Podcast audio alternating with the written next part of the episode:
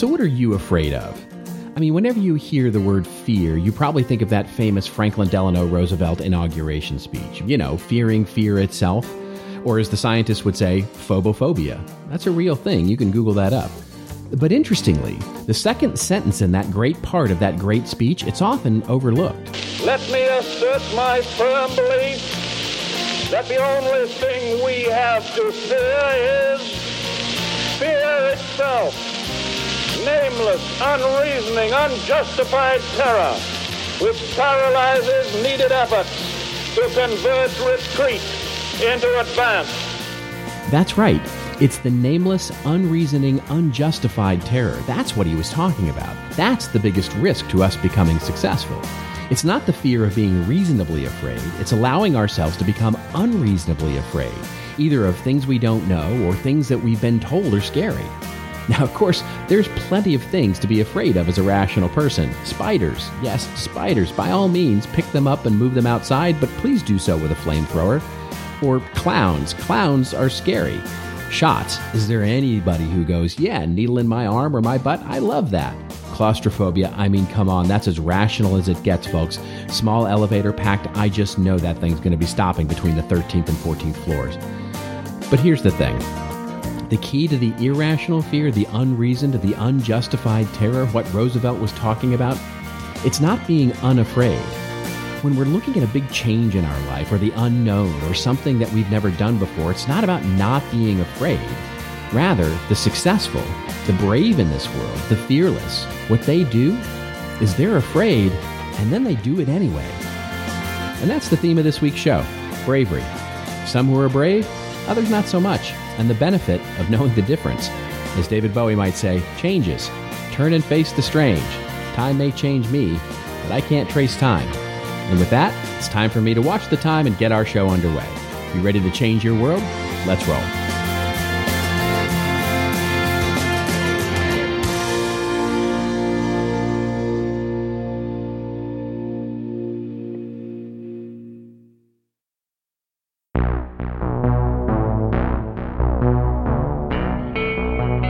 Now for your listening pleasure, here's Polizzi and Rose, PNR with This Old Marketing. Take it away, boys.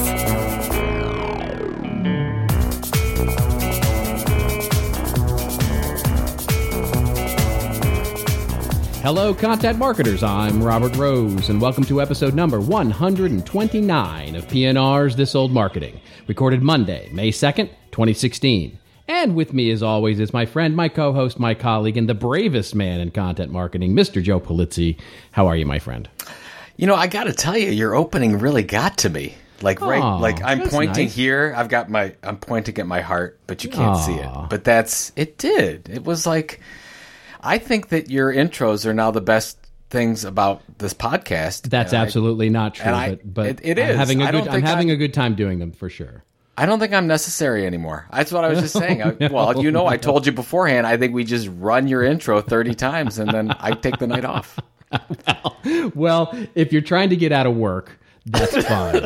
but otherwise, I disagree vehemently with that. Um, I w- it would not be the same without you. No, and I well, I would miss talking with you. We would just we would talk anyways. Yeah, exactly. We might as well just would get some work done out of it. Exactly. We, can we, we always do this, right? I mean, we were just talking for a half hour just about all kinds of stuff, and we just should hit record.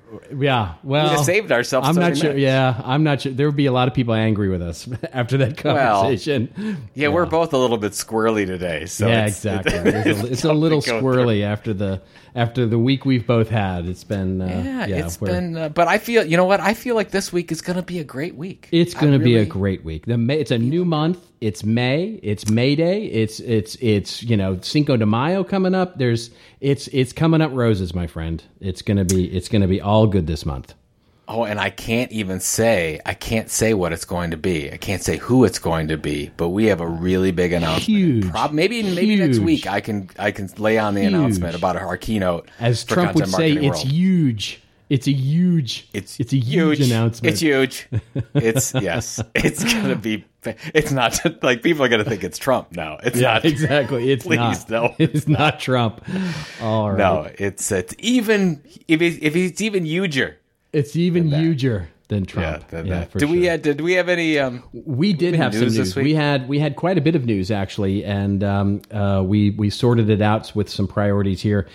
So it starts us off with the top of the show with the headline: "Your media business will not be saved." Um, this article coming to us courtesy of Medium.com and written by Joshua Topolsky. I'm hoping I'm pronouncing his uh, name correctly. He's the founder, of course, of The Verge.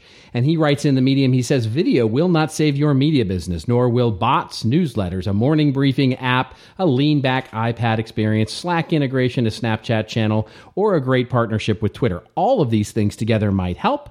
But even then, you will not be saved by the magical new thing that everything else in the media community is convinced will be the answer to the problem, capitalized P there. He goes on to really argue in this article for basically better content and less clickbait and really, really, a, really, a, really a, what's going on sort of as the du jour go to business model for publishers. Um, as he says, and then I, I totally want to get your take on this, Joe, because I, I really liked this sort of at the end when he went compelling voices and stories, real and raw talent, new ideas that actually serve to delight an audience, brands that have meaning and ballast. These are the things that matter in the next age of media. So he's basically saying quality over quantity in, in so many words, but this is from the publisher of, you know, The Verge and, you know, and, and those kinds of publications. What do you make of this? I guess my qu- first of all, I liked it. It's in line with what you and I say all the time. It's, it's Hence like- the reason like we liked it. Yeah, of course. Uh, Right. You know, stop Yeah. creating it. I, I was actually while I was reading this, I was thinking of the whole George Carlin stuff thing. Right. Right. Stop it with all Yeah, the stuff. exactly. We're just collecting all this stuff, more stuff, and I guess my question to you is: Is this still necessary? I guess it is. I guess Yeah. people still don't. We're still looking for the shiny disco ball object that's going to, you know, resurrect our content business, or you know, in this case, the media business, or from a marketing side, you know, are are trying to attract and retain customers through some kind of approach. You, I guess this is still necessary. Yeah, I think you know what you've got out there is this sort of mindset still to this day, which is the sort of I mean, you, you know, you can't miss it in your Facebook feed or wherever you look. Is sort of the you'll never guess what happens at minute 132 of this next video, you know, and and the sort of the clickbaity sort of thing and. You know, and it's just replete with pop-ups and popovers and carousels that you know you have to scroll through to get through, and it's just, it's really, I think, I think, I think there's a fatigue setting in at the consumer level. And I think this is what he's pointing out here, which is this bombardment of content, pop content, really, uh, is really sort of creating a fatigue uh, among consumers where, you know, I mean, you can argue, quite frankly, that this is the reason Medium has sort of seen the rise that it has because Medium, by all intents and purposes, seems to be sort of more in depth, sit down and get immersed into a piece and read it for 5 10 15 minutes and and i think i think he's you know i, I think he's i don't know whether he's on top of the trend or sort of as it's starting to the pendulum is starting to swing but either way i like it i mean i, I think it's Yeah. i think it's well needed a, a well needed voice in the in the ocean there Well, there's there's there's two things that kind of uh, hit me here. Well, the one thing is the whole focus, the business model focus on advertising, which this is this is really still. We talked about it last week. This is still the problem. You will continue to see this as long as advertising, then programmatic, then the business model is so fixated on getting other people to pay so that you watch that content. That's right and they, Yeah. you know, of course, subscriptions are a part of this too, and we can, we'll talk about that a little later in the episode, I think, with another article. But the the right. one thing that really hit me that I think is so true that ever, it's it's so simple too. One audience, one niche, one like focus, one platform at a time. Like very simple, works every time has worked for a hundred years, no matter what technology comes around. And he, he talks about that in this article where what if we just focused on the right people, talking to the right people with the right message consistently in a, in a way that they're used to over time instead of figuring out, well, what's the video or what's the podcast or what's this going to be? And, and I throw up my content everywhere on every channel on the web instead of just saying, let's just simply do great work. To take a, a, a It's a- page from Seth Godin. Let's just Yeah. ship great stuff all the time. It's exactly right. You know, and I you know I I didn't even think about this until you were talking about it. But there was another article that came out this week. Um, maybe I can find it. and We can link it in the show notes. It's from Guy Kawasaki. I mean, speaking of sort of thought leaders out there, Guy Kawasaki talked about this idea of getting beyond busy. You know, this idea that you know, and you know, you've heard me talk about this all the time in in in master classes and workshops and stuff where you know we we are sort of in marketing departments. We're still in this sort of industrial revolution mindset where busy equals productive. And so what's happened over the last however many years as channels have proliferated and platforms have proliferated we've gotten teams that are sort of measured on their ability to fill those platforms full of content and so, Yep. what it inevitably leads to is a demand, an internal demand for more and more and more, which of course can't be fed in any qualitative way. And so, we just end up pouring crap into this and feeding it out through the machine just so that we can show the factory is running at full capacity. And that's the thing that's just got to stop. Now, I don't know. Uh, Guy Kawasaki takes it broader than this, and he talks about the end of busy in terms of, you know, sort of the idea of how we sort of run our lives and careers and stuff. But I think creating content and what we're what you just spoke to, and this what this article speaks to, is exactly that, which is this idea of filling the con you know filling the web more with digital content is not the goal here. What we're trying to do is create some value however small it may be. And so you know the, to to create some value for our customers and prospects so that we have something of meaning that actually converts or does something who cares if it goes viral? It's it's all about driving some sort of action that furthers our business quite frankly. And i just think it's a great you know it's uh, if, in the scheme of life this article is not going to mean that much to marketers but to me it means a lot because it's here's a publisher that is successfully driving a publishing business saying basically we have to stop the madness. We have to stop this madness and start focusing on quality ideas that delight an audience. And that's just it's just great to hear. I just did. I did a workshop this afternoon at uh, at a at a smaller bank, mid, small mid-sized bank, and we were talking about the average number of ways an enterprise communicates with their customers. So if you have one customer, and, in our enterprise report says it's anywhere between 12 and 15 different ways. You know, yeah, webinars, we got Twitter, we Facebook, LinkedIn, uh, e-newsletters, videos, whatever Right, the case is. right, Th- right. 12 to 15 different ways. And I basically said, almost, I was, I was such in a weird mood today. I said, this, I said, this can't, this has to stop. We can't do that well. We can't communicate with our customers in 15 different ways with value outside of the products and services that we offer and have it mean anything for the business at all.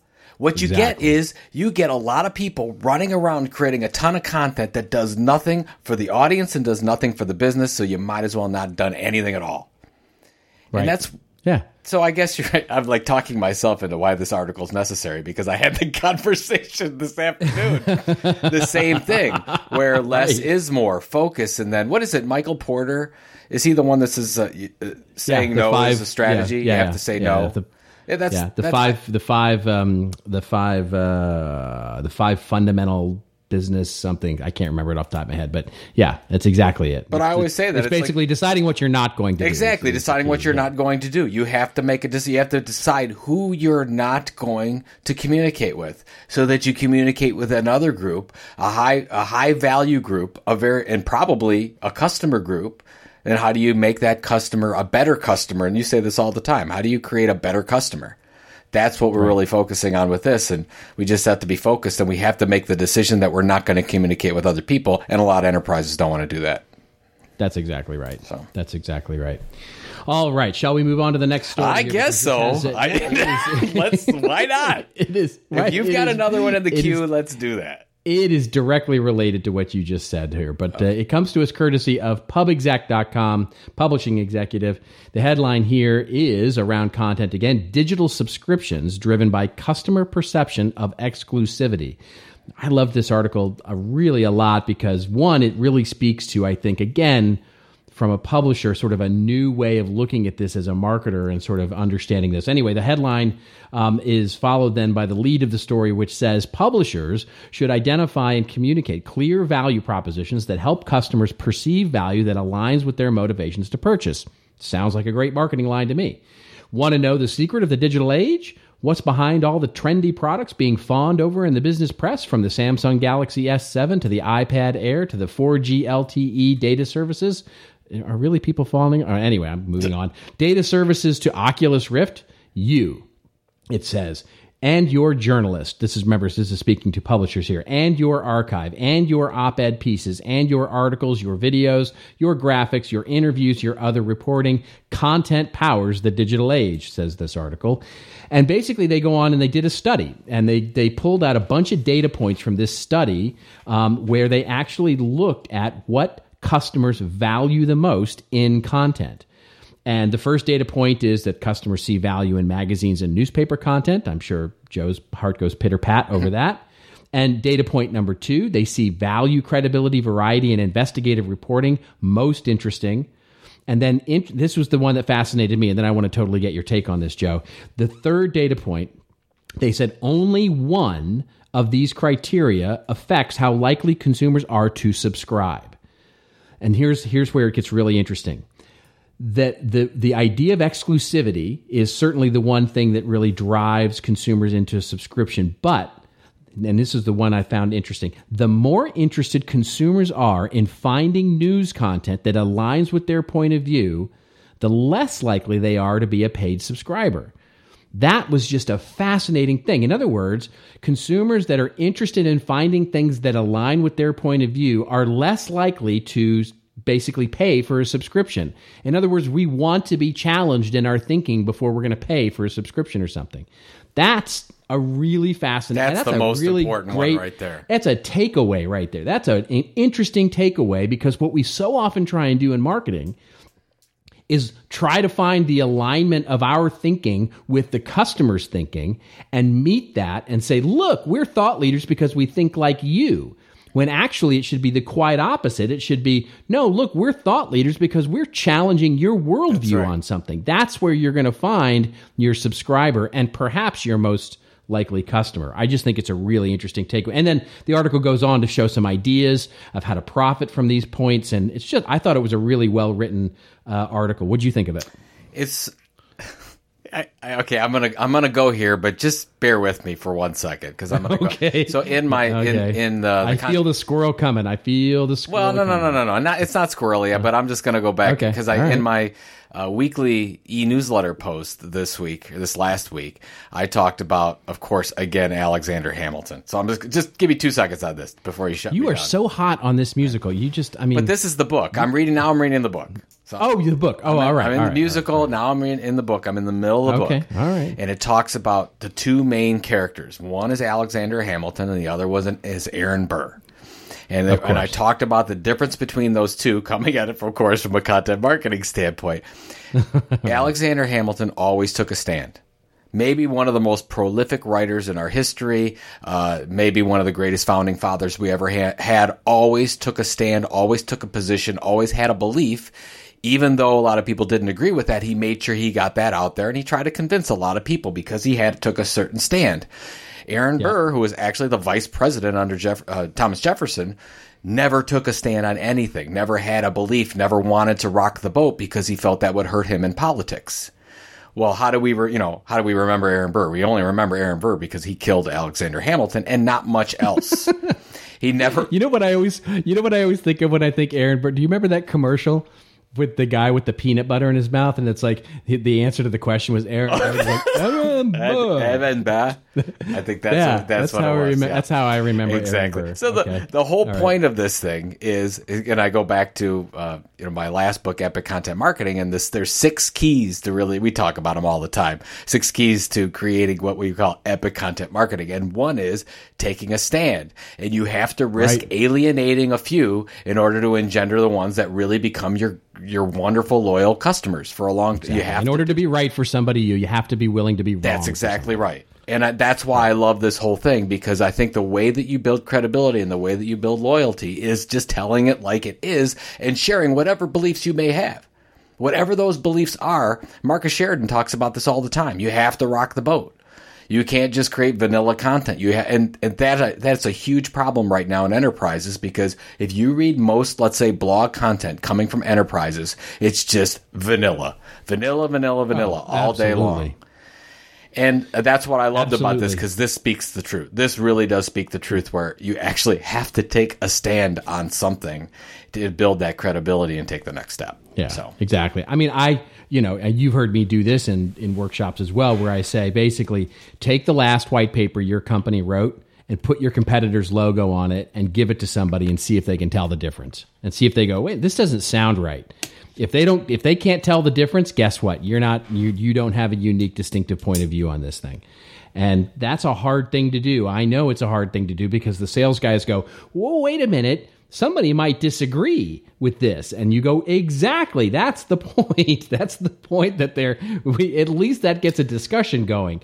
If they disagree to the point that they're not going to buy guess what? They weren't going to buy anyway and so we have to be able to be willing to be wrong for somebody if we're going to find those that are going to be passionate and want to be our this is where that's the, this is where it's at the advantage of small businesses without red tape and politics or as much Sure, red tape and politics because in Absolutely. enterprise this is nearly impossible to do.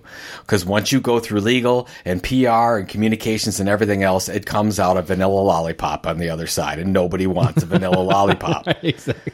I do. I actually, I, I gotta, I gotta be honest with you. I like a vanilla. There's lollipop. only one. Vanilla's there's good. only one Yeah. person in the world that wants a vanilla lollipop, and it's you. and they're not targeting Yeah, I'm. you. Look, I, you know, okay. Did you ever have the orange and vanilla? Do you know what I'm talking about? Like the creamsicle kind of thing? Yes. Well, you talk about the push-ups. thing. Oh, no. Well, there's that, but then there's sort of the creamsicle lollipops that have the orange on the outside Oh, and the yes, vanilla on yes, the inside. yes, absolutely. Oh, come on now, that's But now I'm hankering for an orange push-up. That's what I really. Those oh, were the best because you Oh, could never get those. It would. It would all dri- start dripping down your hands way too fast. of course, yeah. You were done right, and you had sticky hands and all It that. was. It was all right. This is. This show is already off the rails. I just. off the rails. Let's moving on here. We're moving on to yes, okay, yet another definitional uh, argument Oh, here. no. This article comes to us courtesy of MediaPost.com, and the headline is "Native Advertising." Ring the bell, ding, ding, ding. Definitions continue to confuse. Sadly, this article does not do anything to relieve that confusion. Um, the article opens up by saying one of the most vexing questions to people trying to make sense of native advertising, which is also referred to as branded content, brand journalism, and sponsored content, is that the terms are used interchangeably. I can't even stop giggling. Who wouldn't be confused? Well, I'm certainly confused already, and I'm even into the lead of this story. The terms mean different things to different publishers, brand marketers, and other stakeholders. Joe Lazauskas, did I, I think that's right. Yeah. Joe. Joe Yep, speaking of content marketing world of- this year. Yeah, absolutely. yeah, Joe, uh, Joe, editor in chief at Contently, a site for best practices on content marketing and native advertising, breaks it down this way. He then goes on to say branded content is a synonym for content marketing and other things like eh, uh, right. Sorry. And brand journalism. Uh, yeah, well, apparently we have a little skin in the game I did like the second one. Well, we- yeah. yeah. That- I'm sorry. I'm, I'm cutting you off. You finish your thing. No, I'll- no, no, please, no, no, no. It's fi- it's fine. It just goes on to go through the definitions and and they bring you to the party, but they they bring you and your and an article that you wrote recently to the party, but you know, sort of quoting you in a couple of places. And anyway, so I didn't want to sort of. That's all I was going to end with is what did you think about this? You being sort of featured so heavily in this in in this and. Uh, the definitions of native advertising. Well, you had me right out in the beginning, and and I and I really respect Joe, but I disagree with this. Branded content is not a synonym for content marketing. It never has. It never will be.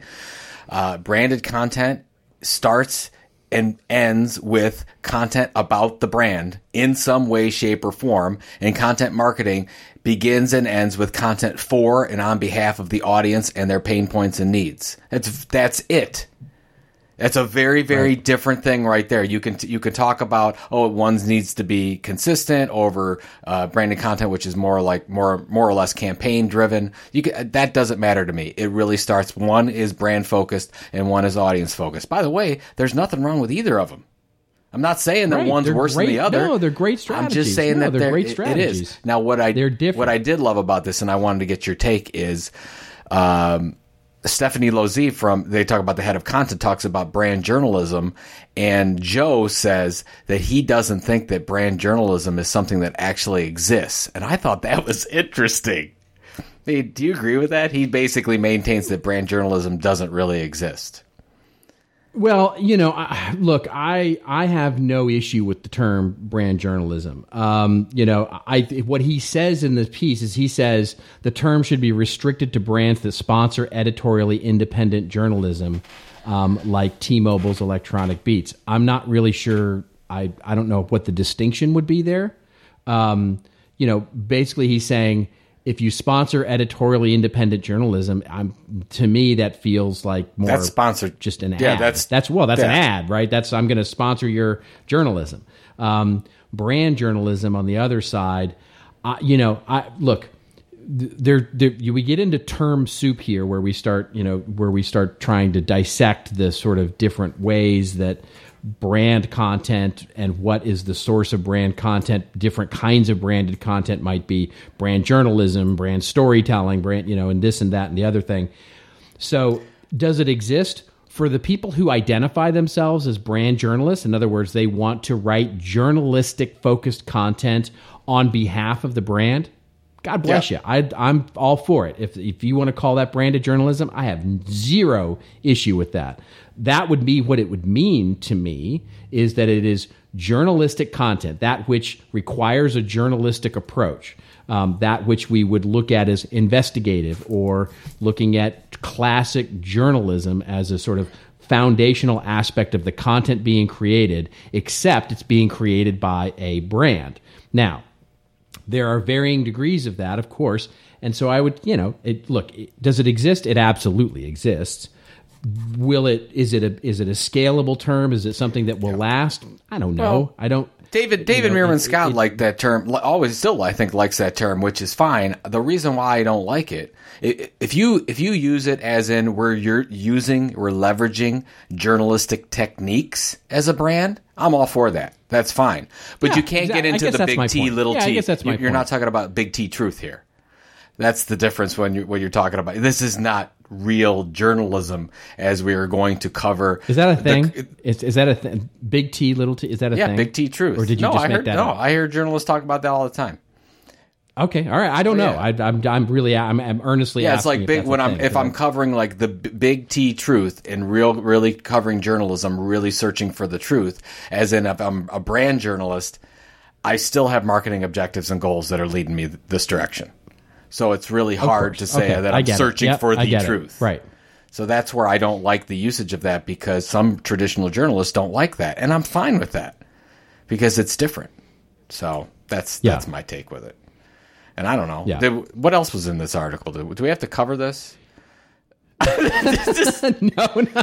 No, I mean it's fine. It's just I mean they're they're oh just Oh they're gosh. just talking. I mean it's I- the whole rest of it is me talking about the difference between native and gentlemen, advertising and sponsored content. Joe Polizzi needs a hug. He needs a hug. I'm he needs a of big it. hug I'm this just, week. I'm just tired tired of the whole thing.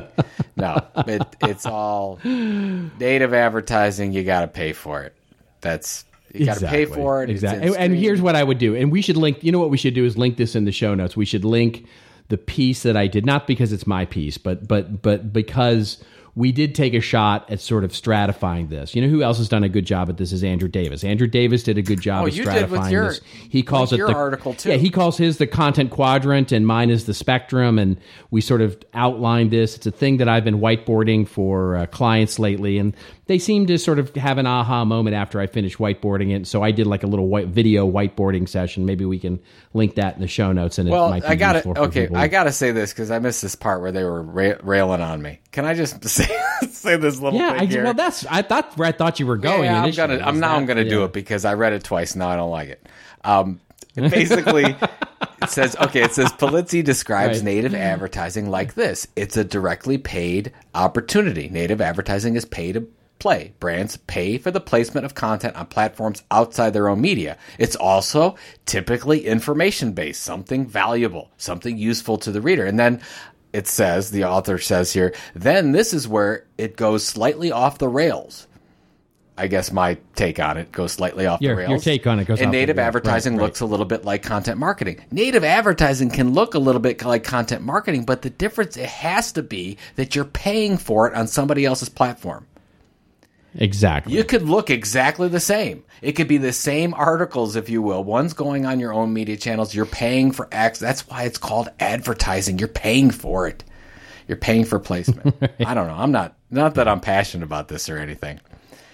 no, no, exactly. But they did. But the second half All is right. pretty much the article that I wrote uh, on CMI site. So you can check that Yeah, out. exactly. Yeah. All right. Very good. Very good. Moving along here to our last story of the show, which is a wonderful one and ironically comes from contently.com. Um, this one is uh, just, I, I really love this because the headline is Metrics Meet Magic. How Marriott CMO Karin Timpone, I'm going to guess her last name is pronounced, reaches next gen travelers through incredible content. Now we've talked before about the Marriott strategy. David Beebe there is is is really looking to basically transform Marriott's uh, uh, a piece of Marriott into a full on media company. I mean, with magazines and feature length films and all this, you know, just content. You know, they have a whole studio. And the article opens up by saying in early November, Contently's editor in chief, Joe Lazauskas, who we just talked about in the previous story, profiled Marriott's thriving content marketing operation. And the main takeaway was clear from the very beginning Marriott is not only producing great content, but its publishing output is also leading directly to ROI. They then go on to the article explains and, and interviews uh, the CMO, Karin Timpone, um, about how they're looking at content as driving ROI. Now, I want to get your uh, your take on what they said here, Joe. My favorite part of this article was where she said. Uh, technology is flattening out. This was a wonderful. If those looking to think about a business case for a CMO, this to me is like just such a great sort of way to say it in one minute, which is she said, technology's flattening out now audiences or how audiences are created. The media business was really all about owning the creation of content and the reason for people to engage. Being a marketer meant trying to get in the middle of that. Given my background in media, she says, I've spent years in the business of making content and monetizing it.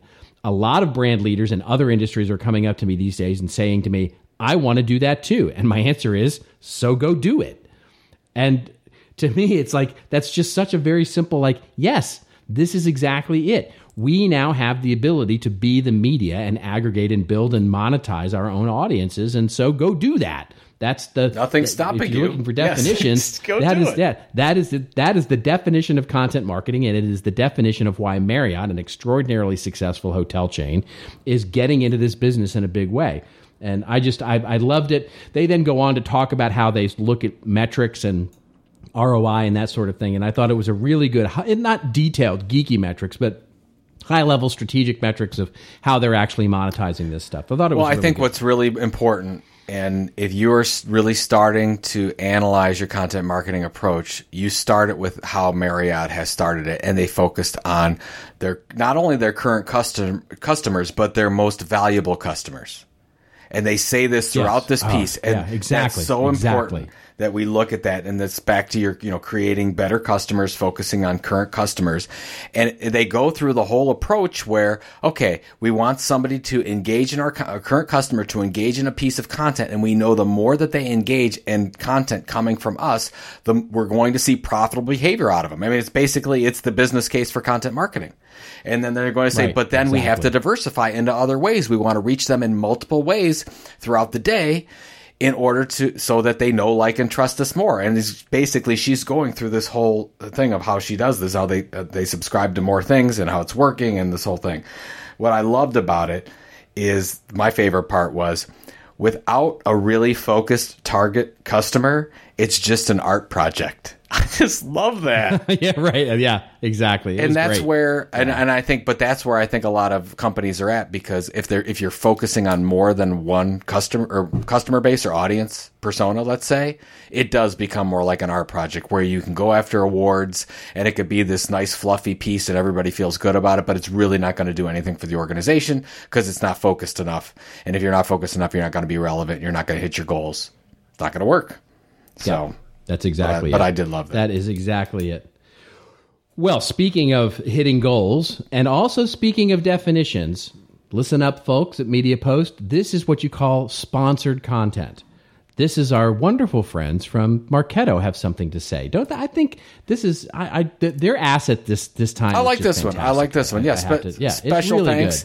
Uh, just just if Robert wasn't clear, this is the advertising portion of the podcast. I just want to be clear since we just went through that. Right, Yes, exactly. special thanks to Marketo, our sponsor of this old marketing. This episode, we have a wonderful piece of content for you. It's called Nine Must Try Email Examples. And no matter what rumors you've heard, email is not dead.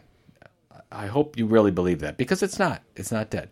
It continues to be a top performing marketing channel as long as you stand out and cut through the clutter. To do that, you need to check out Marketo's highly effective email marketing lookbook to get inspired with nine new email types to stay in front and center with clever, catchy, and bold content. If you download this ebook, you will find things like what do you do with welcome emails? How do I get re engagement emails that actually work? What do I do about abandoned cart emails, advocacy, and reward emails? It's just super helpful. It's one of those guides that if you really are trying to figure out how do I work email the right way, this thing will do it. You can download it at CMI, our new our new URLs. I'm loving these new URLs. This is so easy for me It's to say. fantastic. Thank you to the team for putting this together. CMI.media slash PNR 129. CMI.media slash PNR 129. That's PNR lowercase. I love it. It's so easy because this is episode 129. So I remember it. I know what the it's just, it's easy for the talent here. If, if we're such a thing, so but Keep things Yeah, dead exactly. simple. So- that's that's the easiest way so to do it. So go things. check out the Marketo's highly effective email marketing lookbook, and you can find it, of course, in the show notes at thisoldmarketing.com. And special thanks to Marketo again for making this possible. Thank you. Uh, thank you to Marketo. Thank you. Okay. Thank you. Thank you. All right, ladies and gentlemen, it is now time for your favorite part of the show. This is our rants and rave section. When go, Joe and I go off on a little bit of a rant or a little bit of a rave over something that makes us feel brave or something that makes us feel like running, running, running, and jumping off a cliff. Um, and let's see, you have this uh, this old marketing, so you I go, go first. And this is a very, very quick rave. And I found this uh, shout out to uh, Scott Monty's excellent e newsletter, The Full Mon- Monty. I caught this one. It's so good. That thing does a great so job. good. And like it's, one of those really must read. It's emails. That's what we talk about creating an Yeah. amazing e newsletter. Scott's done it. So if you haven't subscribed to Scott's newsletter, you got to check it out. This article full frontal. Full Oh, yes, exactly. This article that I'm going to rave about comes from Amplifi Media, and it covers uh, our good friends at Edison Research and their latest share of ear study. I always love this study when it comes out. Find, I find some of these stats truly fascinating. I just want to go through a couple because I think it's really important for our audience. First, the Edison Research share of ear study. First, not 51% of audio is coming from radio, 49% is coming from other. Okay, well, what the heck does that mean? Let's break down the other. The largest other is your smartphone. So 20% are using uh, are using their smartphone for some kind of audio content. But this is what's interesting to me, Robert. So 34% listen to some audio content on their smartphone at least once per day. So I'm like, okay, that makes total sense. Wow. Here's what really kills me. From those ages 13 to 24, that number is 68%. Wow. So the the young Wow. kiddies out there, they are all listening to everything from audiobooks to uh, own music. So of that, yeah, of, so of that, yeah. so so here's where there might be an opportunity. So of the smartphone usage, 43% is own music, 37% is stream music, 9% is AM FM radio station, which I don't get. Like why are you using the smartphone for that? But hey, Right. you know, to each their own. And 7% are podcasts. So even with all the stuff that's happened with podcasts really taking off, it's still just 7%. So these stats tell me a couple things. First, I really believe there will be a point when the majority of listening will come via the smartphone entertainment device. And I think that's coming real soon. And the future is going to tell us, especially with the rate that kids are listening to audio content, that there is a large upside for audio content of any kind, especially podcasts, which right now is still just a very, as we just talked about, a very small percentage of overall behavior. Now, let's just say a, a move to even 15 to 20% from 7% of people listening to podcasts, which I actually think is attainable in the next, let's say, five years. That is huge. If you were going to say let's Yeah. double Yeah, double the amount of podcast listening out there, and it won't take much to get there, I think we're at that time. So I guess you know, not that I'm a one that says, "Oh, you have to go out and do podcasts." We just had a whole episode telling you you shouldn't be doing that kind of stuff. But if you go through the strategy and you think that maybe that's a good way to communicate, I think that uh, podcast could could be an opportunity for you, depending on what your niche is. So. Yeah, I mean, I think the takeaway here is that there's a whole lot of ceiling left in podcasts. Yes. I think there's, you know, basically audio con whether you call them podcasts or whether you call them audio books or whether you just call them audio entertainment streamed over the internet. Um, you know, it, there's a lot of ceiling there left to go because it's it's it's really really growing and and, and a small piece. Well, and I've just I've been amazed. You know, you and I have talked about this before. Every time I release a new book, the so much greater usage of um, downloads of audiobooks over the previous year, and it's gonna it happens all the time. And it I'm done with mine, by the way. Did I no tell you I'm way. done? Yes, we're done. Yeah, Congratulations. we're we're we're thank you. We have now we're putting it all together and getting it all figured out and understanding, you know, some stuff and all that. But yeah, it's the recording is finished. Good so- for you. Well, we'll we'll have to that. make sure we Yeah. announce that when it's ready to ready for procurement. Yeah, exactly. So, Exactly. all right, what do you got? Rant or rave? Exactly. What's going on with you? All right, yeah, I have a small rant and a small rave here. So the rant I'll start with. Now, the link to this comes from that we'll put in the show notes is to socialmediatoday.com. Um, but I'm not ranting about their article. They're actually covering an infographic from somebody else. What I want to but I'm going to rant a little on the infographic and this idea. And the whole idea is basically it's the human attention span, the shortening human attention span. You've all seen this slide. On this slide, there's a goldfish, usually. And the goldfish may be jumping out of a bowl, or it may be swimming in the bowl, or it may be doing something in the bowl, or it may be just a pretty picture of a goldfish. And some somebody says, Hey, did you know that human knowledge, basically our attention span, has shortened from 12 seconds to 8 seconds over the last six or seven years, depending on whose study this getting quoted here?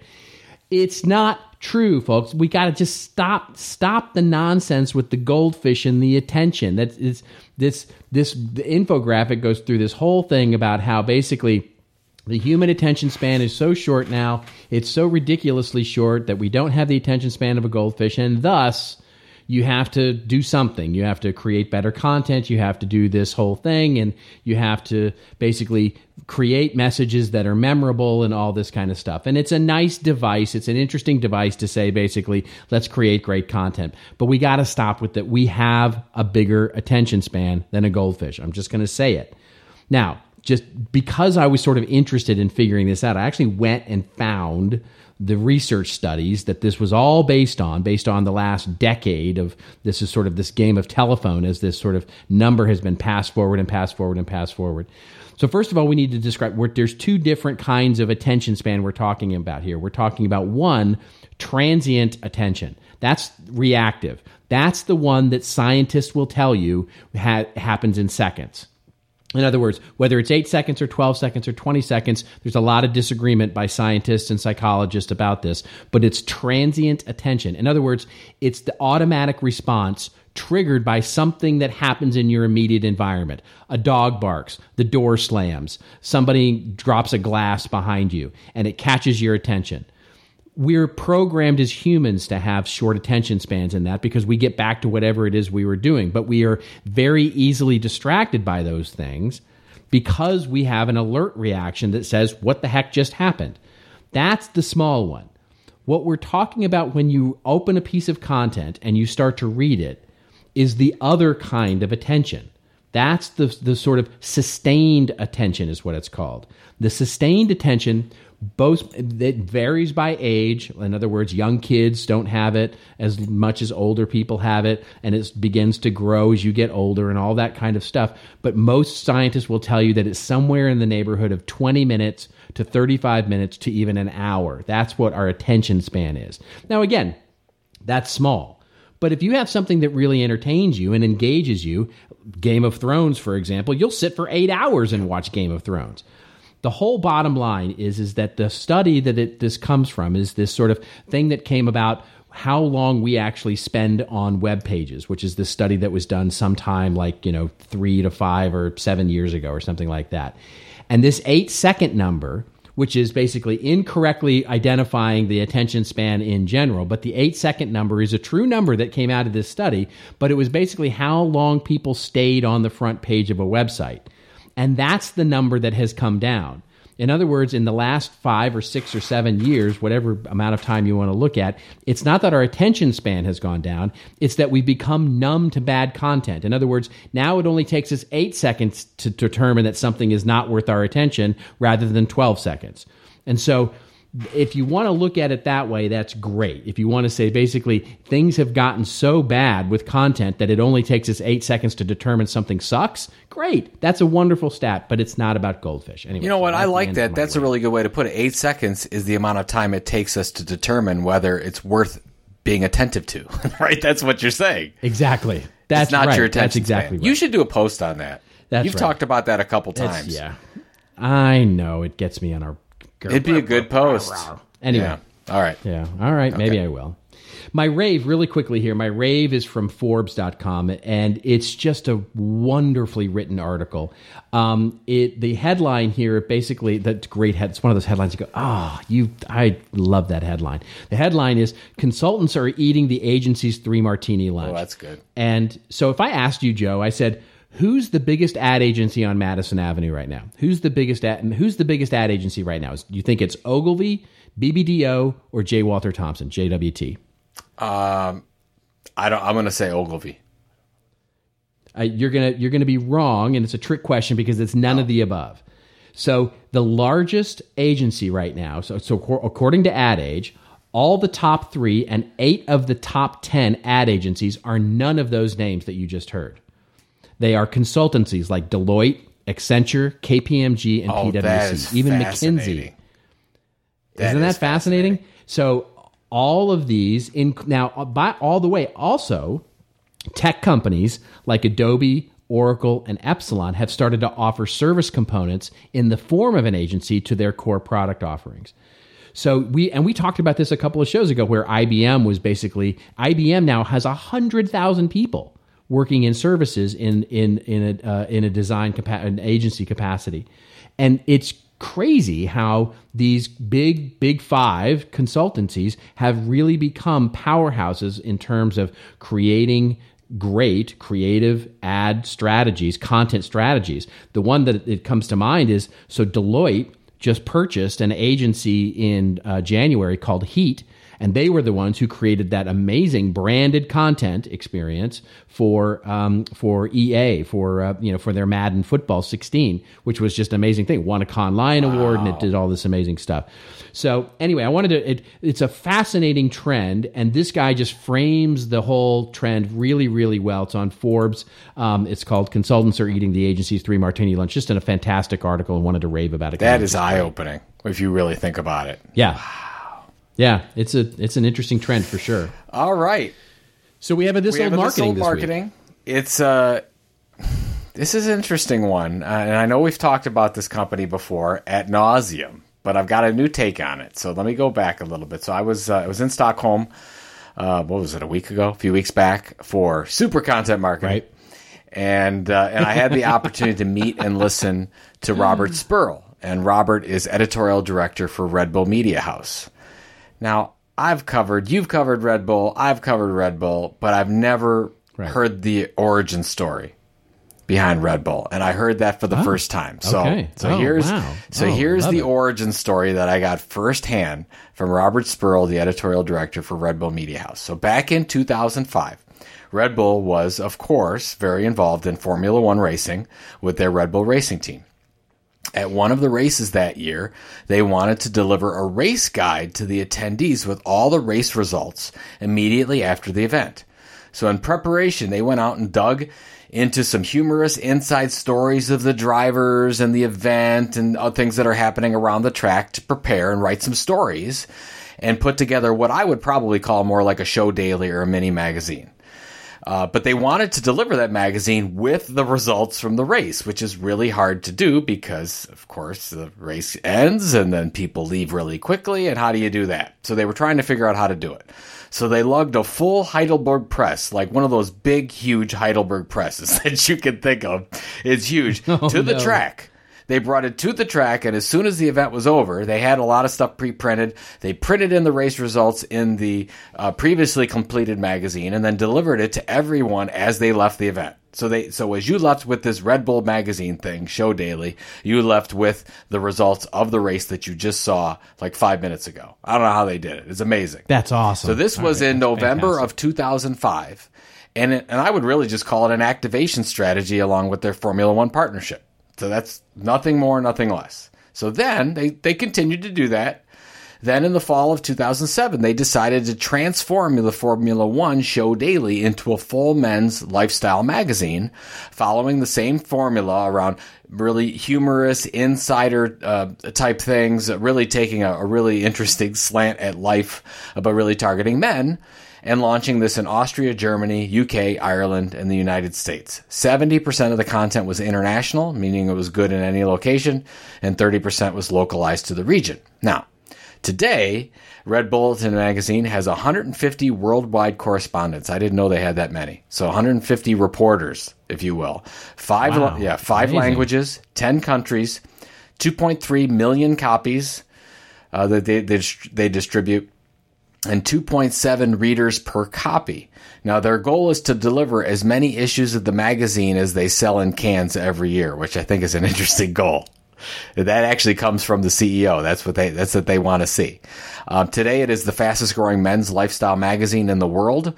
They also have 300,000 e-newsletter subscribers and 550,000 paid magazine subscribers. We talked about that value of the content. Oh my God, paid magazine. So, Yeah. and by the way, for some of the countries, they partner with traditional publishers to help them uh, in country. Now, the last part to me is the most interesting. Now, Robert said, he said this right immediately, Robert, when he got up on stage for the opening keynote. He said that he was not in the content marketing business, so he felt a little bit weird talking at a content marketing event. He says he's in the media business. He said each country's each country's publication Right. is measured on the profitability of each of the magazines, uh, each of the country magazines. So they sell magazine advertising and subscriptions just like any other media company. And if a location, if a region cannot be profitable by these metrics, they kill it. They killed, I think, Brazil. Couldn't make it and they killed Brazil. And I think this is what fascinated me the most. And although Robert said that the magazine does indeed help with the can business, they are measured as completely separate entity. And I just thought that that was I don't I don't think most people know that. I think most people think that it drives No, the can don't they business, but they yeah. are measured independently of the growth of the can business.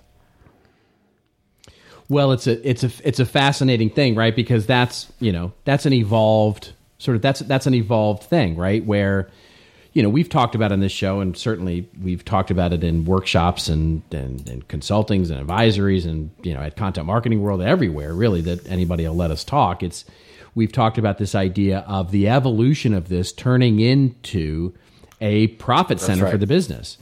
Um, you know, I mean, I had this discussion when Jonathan Mildenhall was the head of worldwide creative at Coca Cola. He and I had this discussion when I interviewed him and talked about their ability to their well their opportunity I should say to monetize the content in a, in, a- in a way and he said yeah the business wasn't quite ready for that yet and you know others that we've talked to we've we've heard Kraft makes money from their magazine um, Experience Life, uh, which is a, a does uh, they're a, a fitness company. They they make their their magazine is a paid subscription.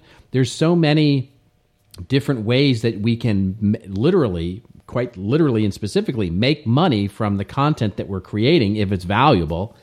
That it becomes a really interesting proposition for the company, and they and clearly Red Bull has sort of figured that out and said, look, yeah, it's yeah, it's nice that it's a marketing effort, and that's great as a branding effort. But quite frankly, it has to earn its keep, and I think that's a really great and interesting Well, look way to at, look at it. go to Red Bull Media House and just look at all the things they're doing from their content syndication Oh, to the yeah. to Yeah, the the bands that unbelievable, they're touring with and all. I mean, those things all need to make money on their own. Each one of those divisions. That's Right. fascinating to me. If you, when you look at it that way, yeah, um, So, I mean, I don't know if it's easier or harder. Uh, but I mean, they've got the blessing of the C-level, obviously, to get this stuff done. And uh, you know, as long as they keep the, you know, it's it's great for both sides, right? It's like, hey, I don't, Yeah. Oh, it's fantastic. Yeah, they don't. Yeah, they. It's a clear delineation. It's a clear line of where they're, you know, where they actually sort of have to meet corporate goals and and all that kind of stuff. And you know, and there are varying shades of this, right? There, I was just reading an interview. I think it was last last week or the week before last. Um, with uh, um, the guy who runs Kellner, I think is his name. He's the guy who runs. He's the editor in chief of GE Reports, and and of course, you know, you don't you don't pay for GE Reports, but as the you know he's a former Forbes writer and editor and and is now sort of running GE Reports. And as he said in this interview, he said, "Look, he said." I'm not running a marketing program for GE. He said I'm running a I'm running what I hope is a very popular science magazine. Ah, yeah. And if and and then and, and then the questioner, the person who interviewing him said, "Hey, well, how much pressure do you get to run an article?" And he said, "Well, you know, he said maybe 20% of the time I get a request to run an article that might be favorable to the brand. And he said, we can, we can take that under advisement, right? We can take, we can actually, we have time because we've got a very tight editorial calendar and a very solid strategy. And we can actually take a request to pull that in and actually make it something valuable and wonderful and create a story around it, even though it's a request from the business to say, can you cover this? So it doesn't have to be one or the other. It doesn't have to be sort of solidly off as its own separate business unit and profitability, but it, or nor does it have to be sort of so heavily branded that it becomes the inbound marketing sort of channel for for trying to drive leads. There are varying shades of gray in between when you can create value with content for customers and still create value that is for the business, right? Well, and, and I think we've seen we continue to see this in the event space. If you look at all the, you know, whether Yeah, it's that's exactly Oracle's right. event or That's Marketo's exactly event or HubSpot's event or Dreamforce, right? Yeah, or Dr- Dreamforce. I mean, those yeah, things, yeah. if they wanted to be profitable, they could be seriously profitable with those events. Oh, So it's just interesting how it just depends on how you look at it. And I know in, in some cases firsthand knowledge where they get to spend every piece of revenue that they that they bring in on whatever they want. And I'm That's like, exactly boy, right. wouldn't it be great to have that That's right. budget? Well, and that's how they get the great speaker. Yeah, exactly. That's how they get the great speakers. Exactly. Yeah. Well, what do you, what's to go? So what's happening with you this week? Um, I, you know what, I've, I'm button buttoning things down with the final agenda for Content Marketing World. Uh, so I'm looking forward to getting that done. By the way, just a heads up, it's early bird ending at the end of May. So hey, you know if you're going to come, just you know, sign up and do that. So I'm not traveling anywhere this week. I, I've got uh, Marketo Summit the next week, and then uh, and then I'm traveling to Amsterdam and, and Norway after that. So, uh, what are you? Are you traveling this week? for you. I am. Yeah, I have a quick trip tomorrow. I leave crack. Well, I was going to say something else, but crack a dawn. Let's just say that. Um, and I go to Philadelphia. I'm actually keynoting uh, the J. Boye conference there, which is a content management conference. Um, that uh, I'll see some old friends um, and hopefully make a few new ones. And it's a great little conference. Um, and uh, and I'm doing that just, but it's just a quick overnight. Then I'm back home and uh, I have a lot of writing to do. I'm writing some stuff for, uh, well, um, all of it for CMI, of course, but but it's yeah, a couple of research reports I'm working on, and and and, and a couple of white papers and content, and so I'm going to be heads down writing for a good piece of this week, and then I'm off the following week to uh, to my yearly retreat. Out Oh, that's Sunday. right. So that's great. Yeah, I always love that. hearing your Yeah. stories about that one. So fantastic. Yeah. All right. Well, that is it for Joe Pulizzi. This is Robert Rose, and we're signing off for this week. And folks, if you like this squirrely episode, number 129, I, we do hope you'll consider subscribing on iTunes or Stitcher.com. And when you subscribe, if you subscribe, let us know. Tweet us up at hashtag this old marketing. We would love to thank you personally for that. That's how much we love you as a subscriber to this little podcast that we do each week, as squirrely as it comes. And of course, story ideas. We love the story ideas. Bring them on. Hashtag this old marketing on Twitter. You can tweet us up at any time. And you know, if you've got a question or you like email better, ha- uh, marketing at contentinstitute.com. All the links, of course, that we talked about today will be available in the show notes, which are, will be available in the show as we publish on Monday night. And then, of course, in the show post at thisoldmarketing.com on Saturday afternoon. Until next week, everybody, remember, it's your story to tell, so tell it well. We'll see you next week on This Old Marketing.